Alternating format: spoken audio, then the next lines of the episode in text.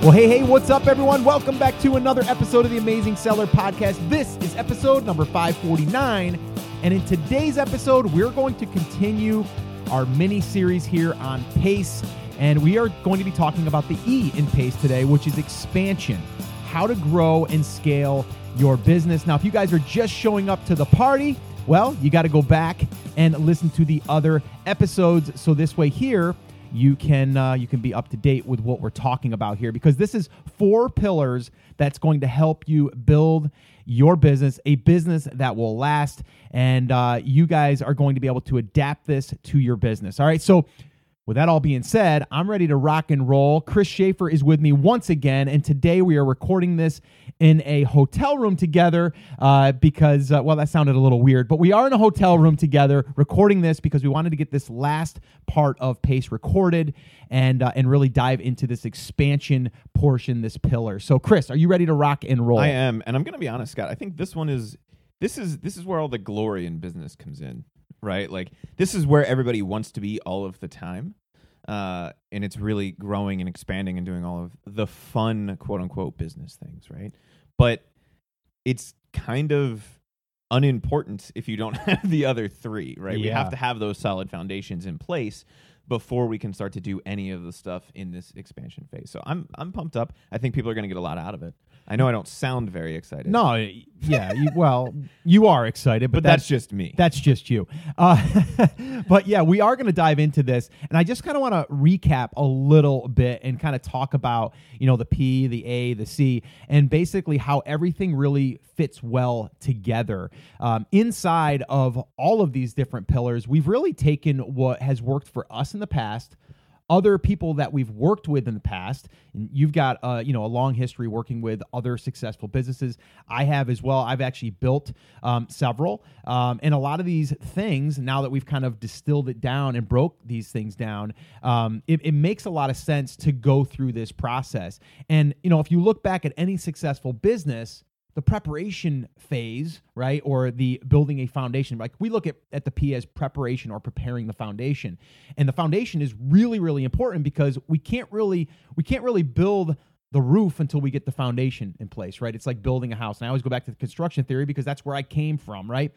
And it makes a lot of sense. If you build something, you have to have a strong foundation. And that P is very, very important. Um, you know, this is also something that we talk a lot about inside our inner circle. You know, we have a, a our own inner circle, our own mastermind, where we we really dig into other people's businesses. And we've recently had a meeting with uh, with our inner circle members, and this is exactly what we're working on with them, but also how they've built their businesses to be successful. Um, you know, I know we don't talk about it a lot, but I did want to bring that up. If anybody is interested in learning more about our inner circle, uh, you can head over to tasinnercircle.com. It is an application process, um, but we do work with successful businesses. I get a lot of people that want to do one on one coaching. I know you do as well. We don't do that. We do these inner circle uh, meetings, is what we do, is we really meet with them three times a year. Once a month, we meet online and we really work on their businesses. But I just kind of want to throw that out there. A lot of this right here is coming from working with other successful businesses and also the businesses that we've built that have been successful. And it really does come down to these four pillars. So I just kind of want to throw that out there. So again, guys, if you're interested, tasinnercircle.com. Um, like I said, there is a qualification process there. But if your business is at that at that stage where it needs some help or you're just stuck and you want to grow and scale and expand your business, definitely check that out. Uh, we'd love to work with you. So, all right, let's dive into um, the expansion phase. Where do you want to start with this, Chris? Let's start with with diversification, I think, and I think there's five things that we wanted to cover today. Yeah, there is. There's five And, different things. You know, we each each of these pillars has some some like sub pillars, if you will, Yeah, that, yeah. that we kind of need to cover. But I think diversification uh, is something we It's should huge. probably we should probably dive into to start with. Yeah, it, it's really big, and you know, I like to uh, you know look at it as I mean, there's different ways you can look at it, but think about like you know a chair, right? Like a chair that has one leg probably isn't going to stand all that well. If you have four legs, well, probably stands a little bit better, right? You have three, it'll maybe stand at the certain angle, but it could probably still collapse, you know? So I like to look at a business as like you need you need other ways for it to support itself, not just on one, you know, on one leg. A good example uh, is someone in our inner circle. I'm not going to, you know, expo- expose the name or anything, but you know, he has a very successful business, but it's built on like two products, right? Right now. Um, now he's got a ton of opportunity in this market, but he's built the business off of these two products, doing like 200 units per day. Well, recently just had an issue with one of his products, not his fault, manufacturer problem. And uh, well, Amazon decided to say, hey, guess what? We're going to shut your listing down for right now until you get this thing fixed. Well, guess what? He's losing money every single day. Now, if he had three or four or five other products that were supporting the brand, well, then he's not so much concerned. He's concerned, but he's not concerned as much as he is right now, right? Right now, it's like money has been turned off. And now he's like in a panic to get everything back up and running. You don't want to be in that situation. Um, that's part of what we're going to be doing with him is helping him fix that problem, um, and uh, and then being uh, you know being able to expand that product line. Um, so diversifying is not just product dependent, but it's also channel dependent right? Like we're talking about like, okay, so you're only on Amazon. What if what if he had that product that was doing well in his own funnel? What if he was doing something to drive traffic through his email list to his his blog or to his Shopify or or any other place that he can generate sales? He wouldn't be 100% turned off. The revenue might go, have gone down, but he's not t- completely turned off. Right now, completely turned off.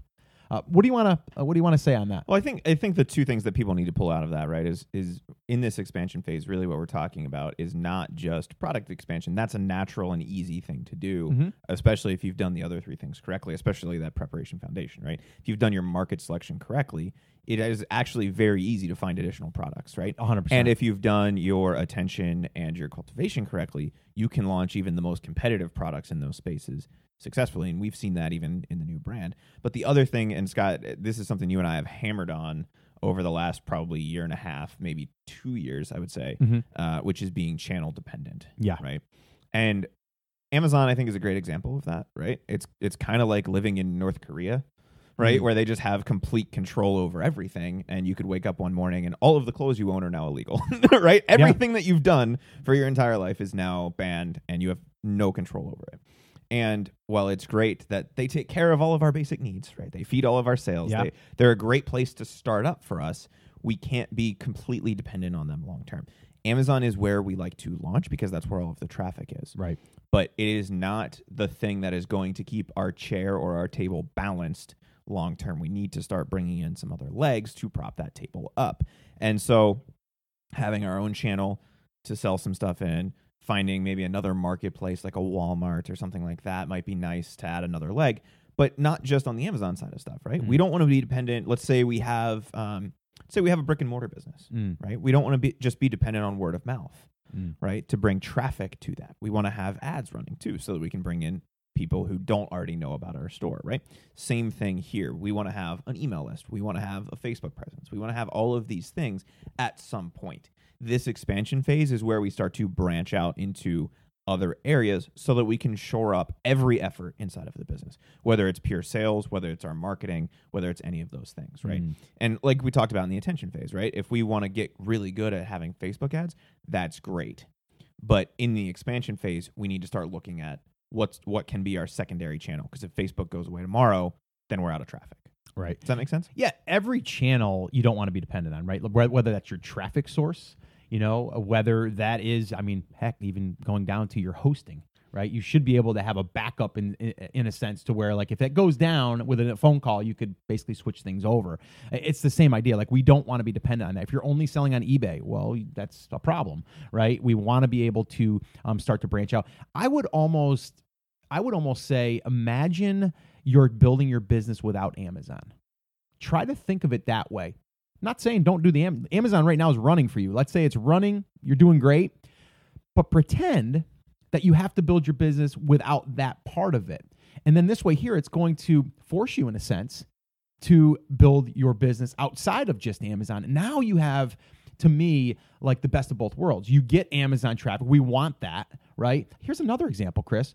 Okay, Prime Day wasn't that long ago, right? 305 or maybe 301. Chris is telling me 301. 301, everyone was panicking because it crashed. They crashed the servers. It like no one could get in. People were panicking. Not even sellers were panicking. people that were buying products that didn't want to miss out on the sales were panicking. I mean, we had people in our own audience of our new brand that were upset that Amazon wouldn't let them buy, right?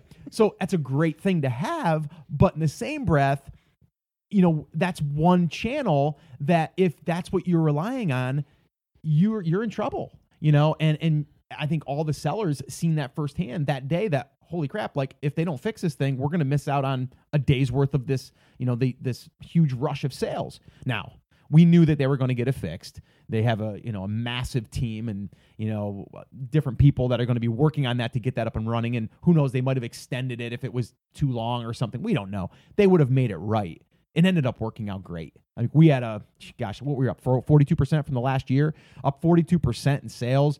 Um, you know, I mean, just a crazy, crazy day for us in the new brand that you know not isn't even eighteen months, but nineteen months old. Um, so phenomenal. But my point is this: it's a channel, and we're saying yes, launch on Amazon. Yes, use their traffic. Yes, use all of the good stuff that comes with that, but don't depend on it. Um, long term. Long term. Yeah. I mean, I think the other thing is, is even the the businesses that we're working with, you know, inside of the inner circle, like they have a longer term vision.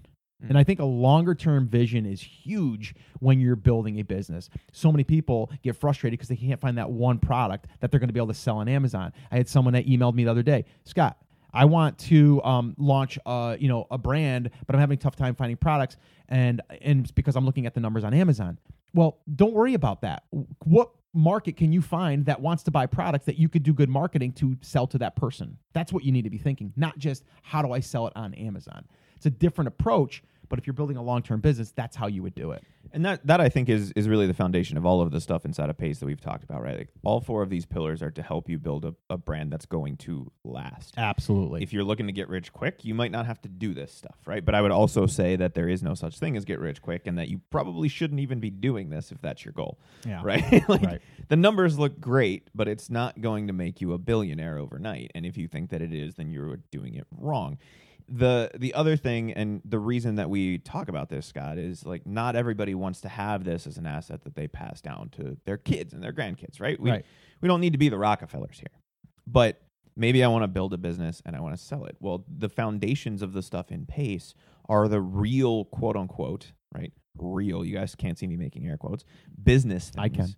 that That's the first. Uh, they're the real business things that actually make the business worth more. As we start to shore up the business with these pillars, we add multiples mm. to the business, right? So if we ever want to sell it, if we just have that preparation foundation, right? We have a handful of products, we're selling pretty well, we're going to get a lower multiple. If we have attention and those products, we're going to get a little bit better. If we have attention and cultivation and those products, we're going to do even better. And if we've then expanded our market maybe to a higher market, maybe we've added some more products, maybe we've added a second channel, we get an even better multiple and it makes the business worth more while also making it more stable for you in the short term, right? It's really about having some redundancy in mm-hmm. there. And mm-hmm. I, I like the Prime Day example because Amazon has all of these systems that they've built so that exactly what happened doesn't happen, mm-hmm. right? And so, you know, it, it was kind of a case of everything that can happen will happen all at once, right? Some of their systems failed, but guess what? Some people could still get through to the site. If they wouldn't have built the backups that they had in place, no one would have been able to buy anything until they fixed it, right? They still had some things that they could do. And one of the things that they did was they turned off international traffic to the dot .com site. And that brought it 20% of the way back, right? So they pulled that lever and they had that in place. And then they found what was the real issue. They were able to correct it, and everything came roaring back. But if they wouldn't have been able to pull any of those levers, nobody would have been able to buy anything. Right. And it's the same thing in your business. If one of your channels goes down, it's nice to have another one, even if it's only 20%. Exactly. Right? Because then we are not cash starved, we're not cash poor, and we're not panicking. Mm. There's still urgency. Oh, absolutely. but we can resolve panic, and panic is where stupid decisions are made. Yeah. There's a difference between urgency and panic. Yeah. Right. Yeah, absolutely. Okay, so that really covered actually one and two. We kind of brought those two together. So one is diversify, and and diversifying. Uh, you know, we're we're talking about you know like channel dependency. Like we don't want to be channel dependent. So again, just to get just to give you guys some ideas, you know, that could be another channel like eBay. That could be another one like Walmart, like whatever that is, or it could be your own funnel. I prefer to be Or my, wholesale. or or wholesale. Um, I would prefer to have my own funnel, my own email list to drive traffic like that. That's how I would think of diversifying first. Um, but if you have an easier way, if, if for you it's going international, whatever it is, um, have that in place. Now, this is something you can always go back to and add more channels, right? But right now, you got to start with one. Um, the second one is adding more products to your product line. So this way, here, you're not dependent on just that one product. So I think we've kind of illustrated that pretty good for these guys. All right. So number three is automation. All right. And I want you to talk a little bit more about this. This is kind of in your wheelhouse. But automation, uh, you know, what does that mean, you know, for a business? So I think I think three and four actually go together here. Yeah, they, Um, they, they kind of do. You know, so and and the reason I say that is like I'm going to call this duplication, right? So Okay. how can we duplicate ourselves inside of our business so that we can get more done with less of our time? Mhm. And there's there's two real keys to that, and this is where this should happen, right? We Mhm. need to have the other three things in place before this is really a big deal for us, before we're really going to start to worry about duplication. Because if we're doing the preparation foundation, if we're getting the eyeballs, if we're doing the cultivation stuff, we do start to run short on time. And unless you love being all over the place Mhm. and being busy, notice I said busy, not productive, Yep. but busy, We're all busy. then you can do this all yourself for the long term forever if you really want to. Sure. Um, but if you would like to, I don't know, breathe once in a while, maybe go on a vacation, go on, you know, Mhm. go somewhere with your family, do something nice. It's nice to be able to duplicate yourself, whether that's through having a team or through the automation stuff. Automation is great, and for me, anytime there's something in our business that we either don't want to do on a daily basis, or um, something that's just utterly repetitive and drives me absolutely bonkers, we go through a process. And the first thing is, can we automate it? Yeah. Right? Is Yeah. there a way to do this uh, where no one has to look at it? Mhm. Right? And Gi- gi- give us an give us an example. so the, the example that I'll give here that I think everybody can relate to is is Amazon PPC, right? Mhm. And I like PPC. Mhm. I hate doing it all of the time. I like being able to make the executive decisions. And a tool like Ignite gives us the ability to automate a lot of that process Mhm. so that all I have to do is make the decision. I don't have to analyze the data. I don't have to do any of those things, right? Yeah. So I was able to take a process that would take me a couple hours a week and cut it down to five minutes Mhm. right? Because Ignite is sitting there looking at the data. Well, it makes sense for me to save several hours a week by paying whatever you need to pay to do that, right? Right. It, if if it was five grand a week, that's a little different. That's a little different. Depending on what plan you fall into it in, in Ignite, it's somewhere around a hundred dollars or less. Right. Right. So that's that's one example. Another example would be like customer order data Mhm. right? You don't really get a ton of, of order data from Amazon, but one of the things that you can do is you can take those customer names and, and addresses and zip codes and all those kinds of things and create either an overlay of where all your sales are coming from if you want to see that just because you're curious. You can use them for custom audiences. You can do a Mhm. lot of cool things with them. There's not really a way to get that unless you go in every month and download the report and do all those kinds of things, right?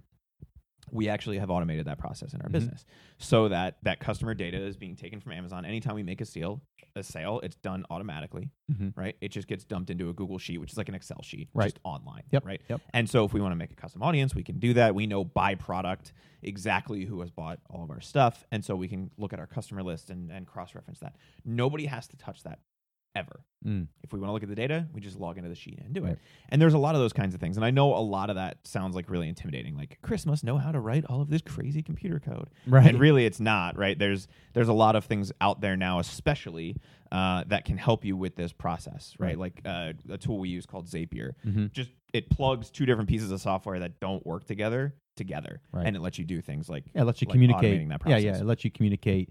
Um, you know, back and forth, which I think is it's huge. Yeah. to be able to do that stuff. But I think what businesses need to do at this point is they need to see where the easiest piece of automation or the, the thing can be automated first. Right. Like, what could you take off your plate? right. Like, And and and that process starts with automation and then if we can't do it, then it's delegation, right? right. And the delegation would move into into uh, the number four thing or fourth thing that we want to talk about, which is team you Right. know, build, building a team. Um, you might not want to automate a certain thing because you want eyeballs on it, right? Right. You want to actually have someone go through it. If you don't want a tool to basically go through, uh, you know, your pay per click, well, maybe you want to hire someone that that's all they do, right? And then that's their job. Um, or maybe you have someone that their job is to just look at the data that Ignite pulls back and makes the decisions for you because you don't want anyone to even make that decision, right? So there's some different things you can do there. But I think team and, and automation is close. Automation is really like a tool that will do that for you. Right. A team or building someone or building a team that where people can actually work on your business for you.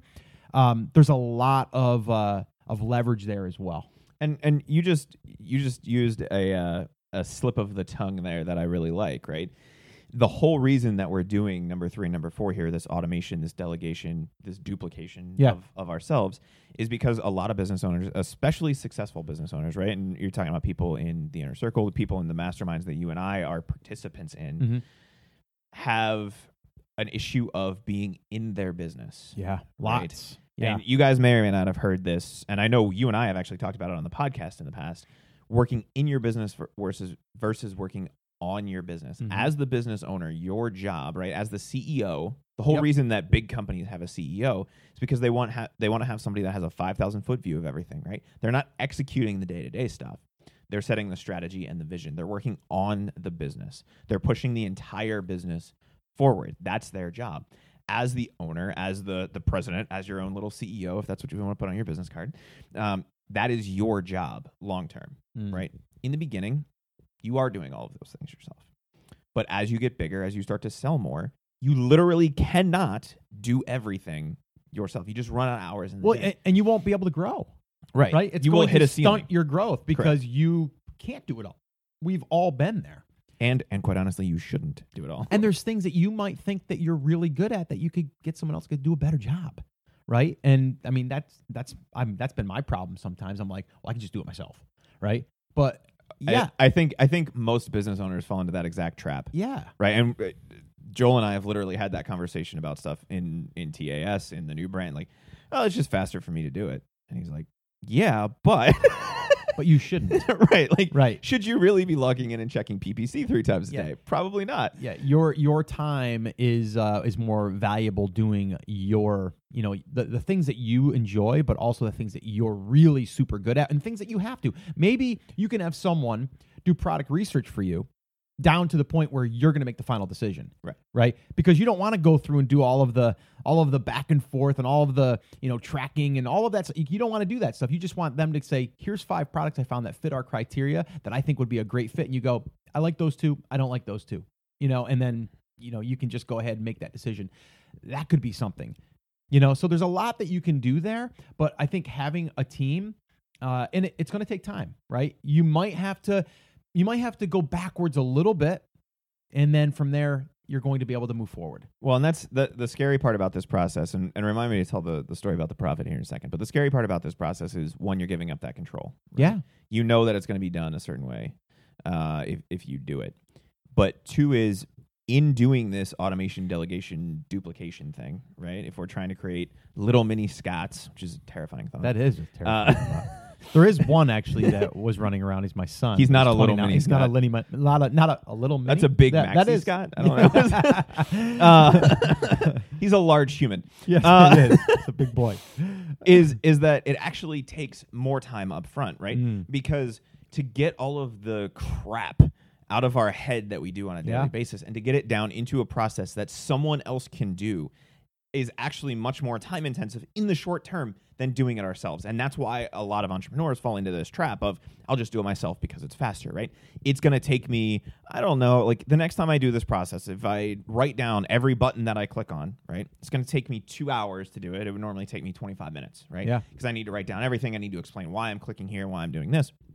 And then to then make sure that that makes sense to somebody after I hand it to them, it's going to be another maybe 4 hours, right? Well, that's 6 weeks worth of me doing that thing. That was going to take me 25 minutes a day. Yeah, Yeah, but then you never have to touch it again. I know. Right? I know. I know. And so it's one of those things where you you do actually add work up front and like even on the automation side, right?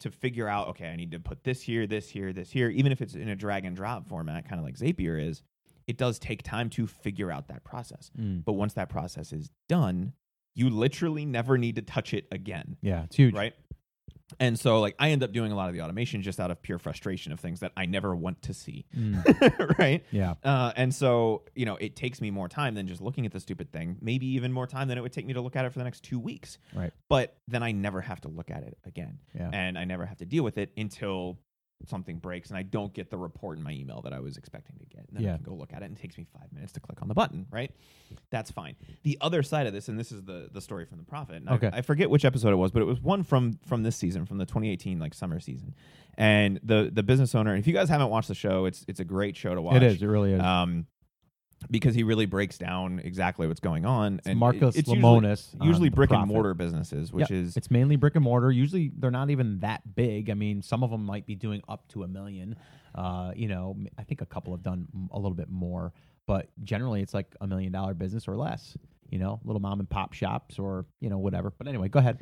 and the the biggest struggle, and it's something that you see all the time on this show, and it's something that you can kind of even get the vibe from on Shark Tank based on the entrepreneur, is that the owner is the one that's doing everything. Now, Marcus has built this entire team around him, right? He's pulled in business owners and businesses that he's invested in. He's even pulled CEOs out of them and given them different jobs inside of his organization. Like the guys from Flex Watches now run his ad, like his his marketing agency Yeah. inside of all of his brands, yeah, right? yeah, yeah. So they then come set the creative direction for everybody. Yeah. They still have their own business, they're still doing all that stuff, but they're also doing this now because that's really their superpower, Yeah. right? But to delegate and to be able to do those things takes a ton of time and a ton of effort and business owners are scared of it. And one of the things that he said and i'm pretty sure it was this season was the the, the owner said well you know nobody can do it as well as i do it. Mm. and you can't expect anyone else to right? But even if they do it 80% as well right, right? And in, in some cases quite honestly they're going to do it better than you right. right? But even if they only do it 50% as well is it still worth having someone else do that the answer in 99.9% of cases is yes, because it frees you up to do something that is more valuable for the business. And this entire process starts with you basically just writing down everything that you were doing on a daily basis, right? Right. And then going, this is what lights me up, this is what makes me excited, this is what gives me energy, and this is what just makes me want to kill things. Yeah. this is what Yeah. drains me, this is what stresses me out, this is why I'm going bald, right? that Right. list is the Or stuff that we should be trying to automate, delegate, and, and duplicate Yeah, out of our yeah. And so we need to start with that list. But to even understand that if it's not done as well as I can quote unquote do it, it's still getting done. Mm-hmm. And we need to be able to do that. Yeah. And that's the only way that we can grow past that ceiling. Because if we are at our eight hour work capacity, right, or our 12 hour work capacity, or if you're crazy, our 18 hour work capacity, Mhm. right, for the day, and we're willing to work those 18 hours a day, is there not one thing in there that we can offload Mm. that'll free us up a half an hour to do something that will then let us start to expand the business. Maybe I can start to dabble in another channel. Maybe I can start to do some of those other kinds of things. What can I get off my plate to be able to make more decisions and less tactical implementation stuff? I- what I want to do here, though, is I want you guys to be listening and thinking of your own business Mhm. right now. Okay, so I'm going to go and recap a little bit, and then we'll hit number five. But number one is diversifying. So think about the channel that you're on right now, or what other channels you could add, and what would make the most sense for you right now. What would be the easiest one for you to do now? Um, so again, I want you to think about your business. What would be the easiest for you to do right now on any of these? Number two is adding more products. I think we always can be looking at ways to expand our product lines. This also might be the time that you've, you know, already niched down and you've went, you know, like really deep in your market in these sub markets and now maybe you're going to go a level up. Maybe you're going to instead of going into the kayak bass fishing market you're going to start just offering bass fishing stuff. Or maybe you're going to go up from there and go into fly fishing you know? So there might be a time in your business when you're like okay i've got leverage now. I've got i've went into the a i've gotten the attention. I went into the c i've cultivated my audience. They know like and trust me. I can start to offer some more of these these different products in these other sub markets that i wouldn't have been able to do before because i didn't have these leverage points so i want you guys to be thinking where you are right now, what one of these things can you do? You don't have to do all of these. Okay, so when we're when we're inside of our inner circle, people that, you know, pay us basically, you know, a lot of money, 25k a year to be in this group, like they they want to be able to build their business. This is what we do. right? We're going to analyze and like take one of these things and really go deep to then grow and scale the business. Doesn't mean we're going to do them all. Like that, I would that would, wouldn't even be my recommendation. I would say no, don't do them all. That's one at a time. One at a time, and the easiest one that'll give you the best bang for your buck right now. Like that is it, right? So And it depends. Uh, there is no right answer to that question, and that's No. that's the thing that's interesting, right? Because if you have somebody, and I'm I'm thinking of somebody who in that that last call we had with our mastermind said, I haven't really done anything in three months yeah, because I automated everything. Okay, well let's focus on product expansion then, right? Because we don't have a time issue here. So how do we make the business bigger? Maybe it's product expansion, right? Mhm. It's not going to be automation because we already got that handled, right? So it depends on your business and your specific situation. Yeah, yeah, absolutely. And that's what I want you to be doing right now. It's like I want you to do like a self audit in a sense. I want you to be looking at the different the different components um, that we are talking about and what one could you do um, right now. Um, even going back to all of the different things. So now once we get done with the expansion part right here and we're working on that, then we're going to go back and we're going to start to, and that kind of moves me into number five, which is exploring the PAC now of PACE again. So we're going back. Okay, once we get through the expansion and we've done something in there, we might go back and say, okay, let's look at our attention pillar. Let's see what we're doing in this pillar. Again, guys, if you have not listened to that episode or, you know, the C, the cultivation episode, or even the preparation foundation one, go back and listen to these because these are things that you're going to want to go back time and time again because we're always going to be shoring up the foundation. We're always going to be working on getting more attention. We're always going to be working on how we can how can we cultivate with our, you know and, and and really communicate with our list more um, in the future and and build our list and and just do all these cool things. How can we do that? So what we want to do here is again explore this is number five by the way we want to explore the p the a and the c where can we go back into one of those that makes the most sense that's going to drive our business to grow and scale it what's your thoughts on um like what at, at that point what would what would you be saying like oh, and i know it's going to be you know business dependent you know but like It depends. it depends, right? Um, you know, for me personally, again, I'd have to do a quick scan of your business, but I'd be looking at those. But I don't think you can ever go wrong with um, getting more attention. Like, right? I think that I mean, if I'm going to default back to something, I'm like, okay, cool. Like, what do I work on now? It's like, how do I get more attention? How do I get more traffic?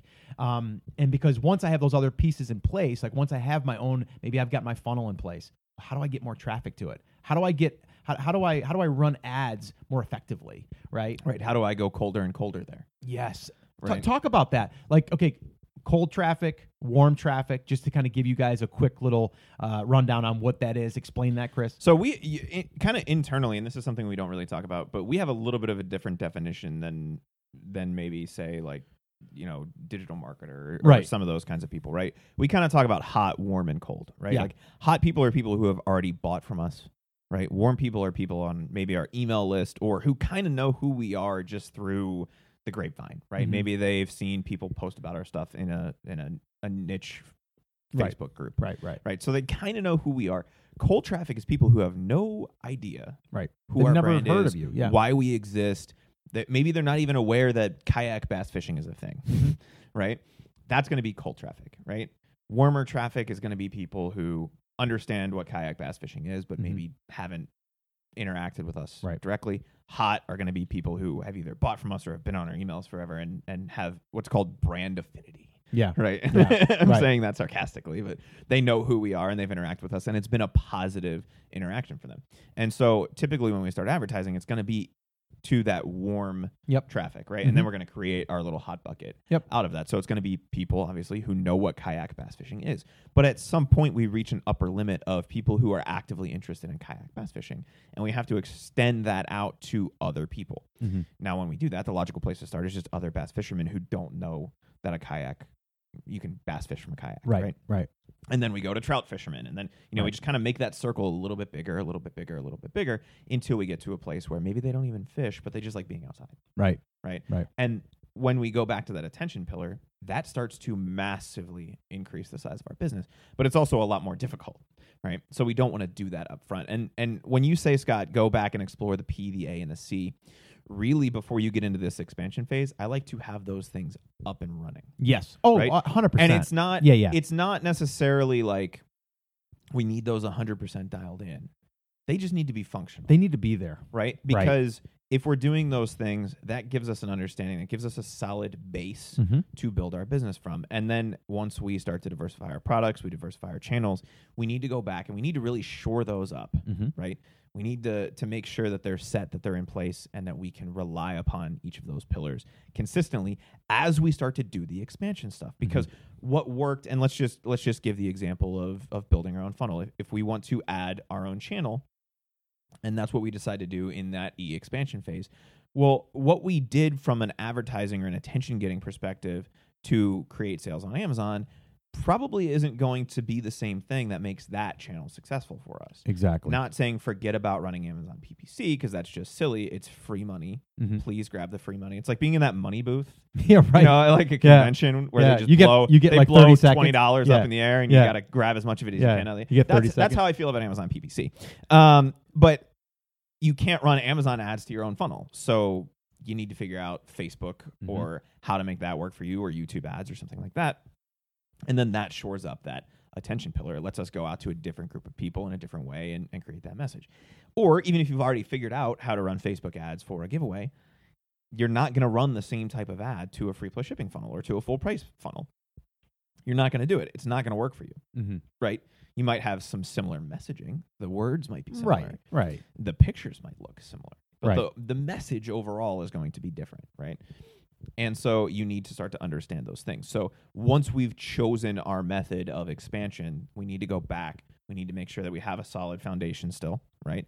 And then we really need to dive into either the attention or the cultivation Mhm. so that we can ramp up what we just chose to expand. Does that make sense? Yeah, you're you're going to be working. We're expanding the expansion. Yes, we are. Um, you are, like you said, Chris. You need those other pillars in place. Like it said, the very first one, you know, your preparation foundation. Like you can't do any of the other stuff unless we have that, right? So we have to do that first. So, you know, if you've started your business and you're up and running, or if you're at the million dollar mark uh, of revenue, or maybe you're at the ten million dollar mark, you're still going to be going through this process. Like, period. Like, it doesn't matter what size business you have. And we found that. I mean, again, like in the inner circle right now, we've got some that are well over that mark, right? But they're still trying to find a way to get more attention, trying to find a way to communicate with their audience. How many people do we have that's like, okay, I've got an email list. Now what do I do with it? Right. So that's why the cultivation All part is really, really important. And this is a big focus for a lot of people. But with that being said, we want to do all that. But then we also, once we start to get that going, we do want to look into the expansion because if we automate some things, guess what you can be doing with your time? You can be working on the A and the C a little bit more and not be taking away from your business. So it just comes a time that you have to analyze your business, you have to look at it, and that's why we've done each of these as their separate episode. Because I, I want you to do is I want you to go through, I want you to give your business an audit in a sense. Uh, you know, go through this process, see where you are, and see where you need to spend your time, and then from there you move on to the next the next pillar okay and that's why we wanted to do this in four chunks really in four pillars because each one has its place and i think it's really really important if you look at any business any successful business it's going to fall into these four pillars there's going to be work that they've done in all of these pillars now there's some big businesses that are lacking in some of these and that's fine but they could be doing a better job It's funny because I was actually just about to bring up that exact point, right? It's really easy to get the P right, right? To get your preparation foundation in place. And you look at like small business in America, right? And I think I forget what the exact number is, but it was you know there's millions of them. Most of them make under two hundred fifty thousand dollars a year, Mhm. right? Because they're but it's comfortable for a lot of if you can pull in two hundred fifty, you're doing really well, right? You're still in the top one percent of America, which is also the top one percent of the world, right? You're Right. like top one percent of the top one percent. That's pretty darn good. I'd like to be in the 99th percentile of anything. Right, right, right. Like I don't need to be the top guy. I don't need I don't need to be Jeff Bezos. If I'm in that top one percent, I'm doing something i'm right. doing something right If I'm in the top one percent in the world in health or fitness Yeah. or something like that, like yeah yeah that's the concept, right? Like you're freaking Mr. Olympia if you get the P right. Right? right.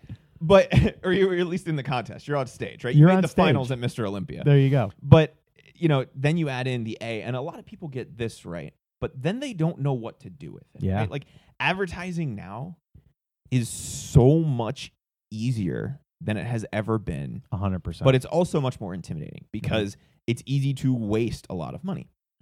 we can get a ton of eyeballs, but then what do we do with them? C is where I start to see what kind of makes or breaks a lot of businesses Mhm. Long term, Long term, yeah. right?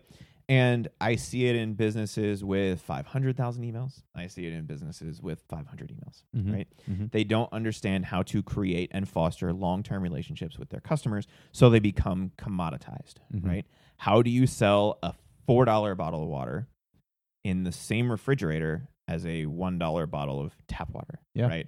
If you go to Texas, you have Fiji water for three bucks right next to Ozarka, which comes out of the tap, Yep. right? And it's Yep. bottled municipal source is the conversation that we had this week, Yep. right? Yep. and it comes right from the tap in a city and they just filled up the bottle of water and they sell it for 89 cents right, Right. next to the bottle of fiji that's 389 well how does fiji do that well they have different messaging people that buy the fiji bottle actually understand that it's coming from a better source it's coming from all of these things if you don't have that connection with your customers you can't sell it for 389 you're competing just on price and a lot of companies even companies that are successful for 5 or 10 years run into that as competition starts to come into their market. We're not talking about product specific competition here. We're talking about market competition, right? Yeah.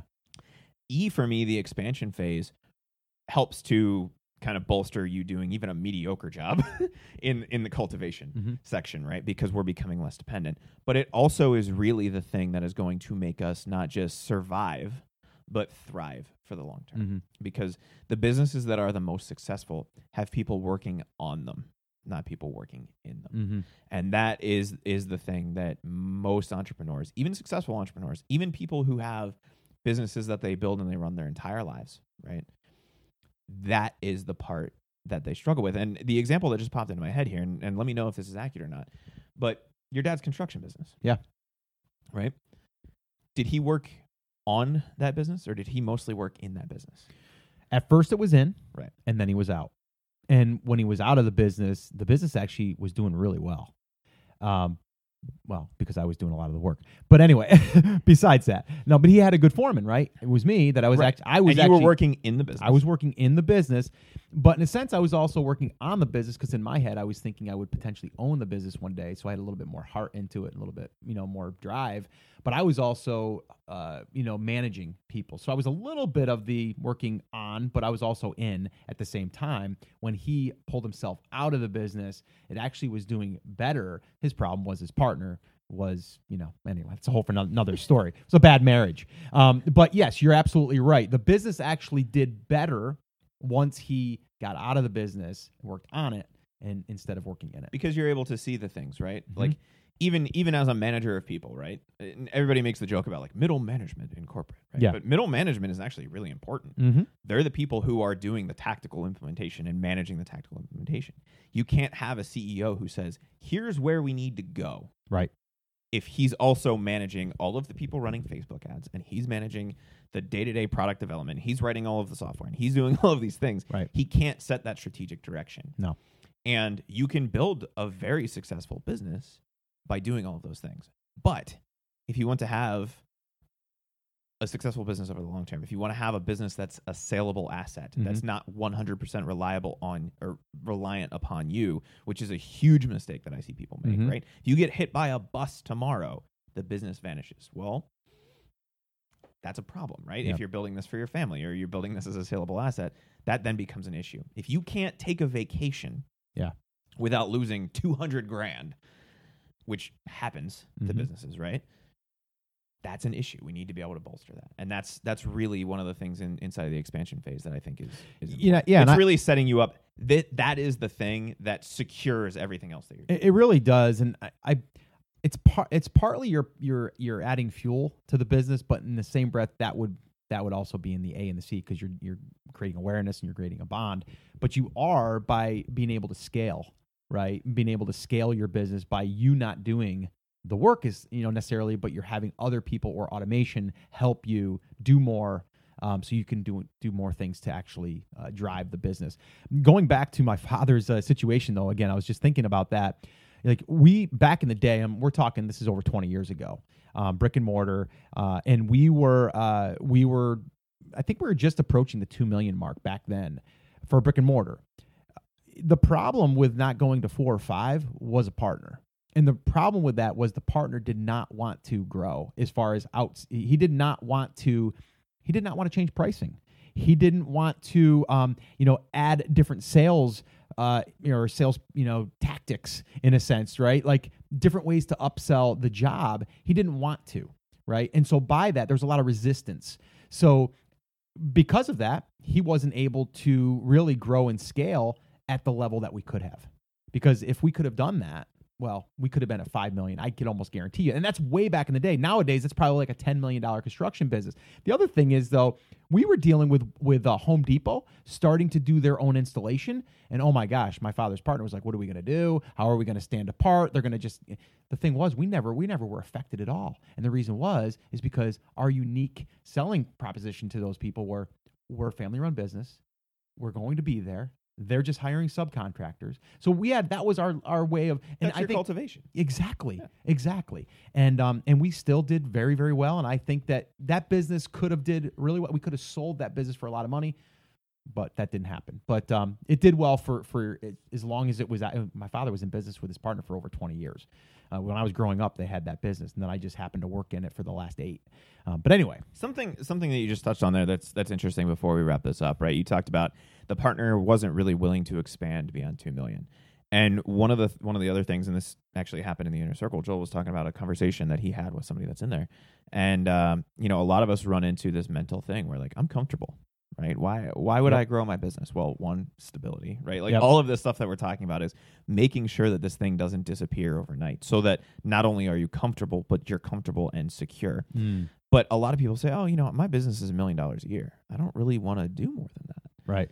But if you're cultivating an audience, right? How many people in that audience are you not serving or are you not helping by doing those things? And one of the things that you just brought up, we have to be out open to other things. And it- Mhm. it's extremely important in business to not think that you have the answers. If you are the smartest person in the room, you're in the wrong room. Yeah. Right. Um, now there's only two of us in this room. So, you know, maybe we should go out in the hallway. But maybe Scott needs to go somewhere else Yes. Uh, I'm going to leave the room. so that he's no longer the smartest person in this room. Uh, but you know, you talked about like the sales tactics, right? Yep. Well, he wasn't willing to do an upsell with uh, I don't know hurricane glass Mm-hmm. or something. It doesn't hurt you to offer that, and not necessarily where you were then, but where you are now. That might be something that somebody wants, right? They Mhm. don't want windows to shatter if you get a hurricane. You're not only doing yourself a revenue disservice by Mm. not offering that, but if you truly are the best person to help get those windows installed because you actually care about the quality of the job. Mhm. You're not just some guy who, you know, you can hire out in front of Home Depot that maybe hung a window once. Right. You care about the quality, you want them to get the best thing. You're literally doing them a disservice by not offering that because then they have to go to Home Depot and get the crappy guy to install it for them, Mm-hmm. right? And so not only did they then go spend that money somewhere else and you lost revenue, but they they are worse off because they didn't get it installed properly. Yeah, yeah, you're you're absolutely right, and we did care about our customers, and uh, and- really we we did stand behind our products, and if they ever had a problem, we're there. It wasn't like you had to go through a whole bunch of channels to get to the person. I, I actually went in to get uh, carpet, an estimate on carpet for Home Depot. It was a whole process to get someone just to come to my house. I'm like, no, I'm not doing this. I'm going to go to the local guy up the street that's been in business for 25 years with his Carpet son. Jim. Yeah, whatever, right? And I did that because it was a hassle, right? But you know what I mean? Like some people, they feel as though Home Depot, big company, they're going to be around forever. Sears was doing siding for years. We competed with them all the time, you know, and we got a lot of jobs from you know from competing against them. But anyway, that's for a whole nother conversation. Remember. Sears? Yeah, remember Sears? but go, going back, I, I'm gonna I'm gonna end on this. Going back on like uh, you, like you said, like stunting the growth. The partner stunted the growth because they didn't want to do those things, and they didn't want any of our salespeople to do those things. You can do it in an ethical way. and You're doing it not to, like you said, not to try to trick someone. Like honestly, like you're talking about certain glass. There's low E argon uh, glass which basically low E is like a, you can't see it, but it's a film that's on the glass that actually it it reflects heat. So basically, if it's hot outside, it's going to keep the hot air out or the hot hot air, the, whatever. It's going to keep the heat outside. It's going to keep your house warmer in the warmer in the winter and colder in the summer. Argon is is a gas that was filled in between the two panes of glass, which actually again insulated it further, right? And we would have a heat gun in the house, and we would show them, okay, it's it's 100 degrees outside, boom, you hit it, it's this, right? So you can you can show them that example, um, and it would be like a $25 upgrade per window.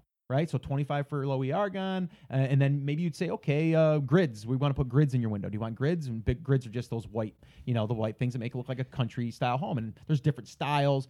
Those are 25, 30 bucks. Do you want your windows cased on the outside with aluminum so you don't have to have to paint your outside casing? That's 40 bucks. So by the time you're done, you take a $200 window, you'd bring it up to a $300.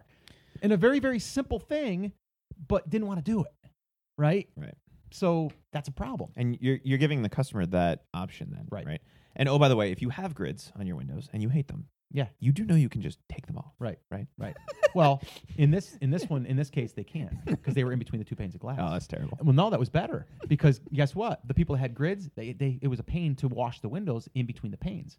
Now you just have to just wipe your window. You have the grids, and you're good. That's so funny. no, the uh, the windows uh, that we we sold, they were in between the panes, and that was a selling feature. By That's the cool. way. So anyway, um, enough window talk, but it, it does My eyes just glazed over. By it, it does go it does go I'm not a glass guy. I guess I don't know. it does go well into well we had etched glass too if you wanted to do etched glass that was Mm. big that was premium money so you, you would do like etched into the glass you'd do like these little designs that you could do in the glass that would be like a you know a, uh flower or something in like a garden window or something Fancy. it was and it was that was a big upsell that was like a $300 upsell anyway um, enough talk on that but it, i think it gives you guys a little bit of a different i guess a different uh, uh, an idea of how expansion does work by covering all of these different things. And really, what I want you guys to do is analyze your own business right now, where it is, no matter where it is. If you're doing, you know, fifty thousand a month, uh, you know, why not do a hundred thousand a month, right? By doing these things in in pace, that will allow you to get there, and you'll be able to not have to lay awake at night wondering if Amazon is going to send you an email tomorrow and say we're going to pause your your listing on your one product that's selling 200 a day because you know I'm getting complaints.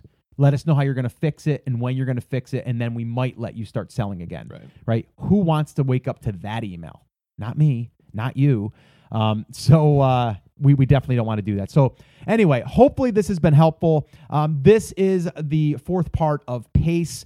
Um, we did an overview as well. So technically there's five uh, podcast episodes that we did. I'm actually going to link all of these up, Chris, at a very convenient link. And that is theamazingseller.com forward slash pace. I was gonna guess that. Yes, so we're going to go ahead and link those up on that page. This way here you guys can go back and you can listen to all of these episodes and this way here it'll make a lot more sense. I've also did four whiteboard videos. Um, they should be all posted by the time this airs. I will also link that up inside of that post. And then the other thing I did want to bring up is if you guys are at that level, if you're at the level of, you know, I want to grow my business beyond, you know, $500,000 a year or a million dollars a year, if you're at that point and you would like to be part of one of our inner circle groups, our TAS inner circle groups, you will have to apply, but you can by doing uh, by doing that over at the amazingseller.com forward slash mastermind, and you can go over to tasinnercircle.com. Um, either one of them will take you to the same place. Um, probably tasinnercircle.com would be the best place to go there. But there is an application process. You do have to be at a certain level in your business. Um, but if you want us to help you uh, grow your business using the PACE method uh, and, and really like analyze the business, but then also dig in and, and really be a partner in your business in a sense. Um, if you're interested in that, definitely go do that. We'd love to work with you. So that's it, Chris. You got anything you want to wrap up with? I'm good. We're good. All right, guys. So, as always, remember, I'm here for you. I believe in you, and I'm rooting for you. But you have to, you have to. Come on, say it with me. Say it loud. Say it proud. Chris is going to say it. Not on the count of three. We're going to do it right now. Count oh, of five. Oh, let's do count of five. One, two, three, four, five. Take, Take action. Have an awesome, amazing day, and I'll see you right back here on the next episode.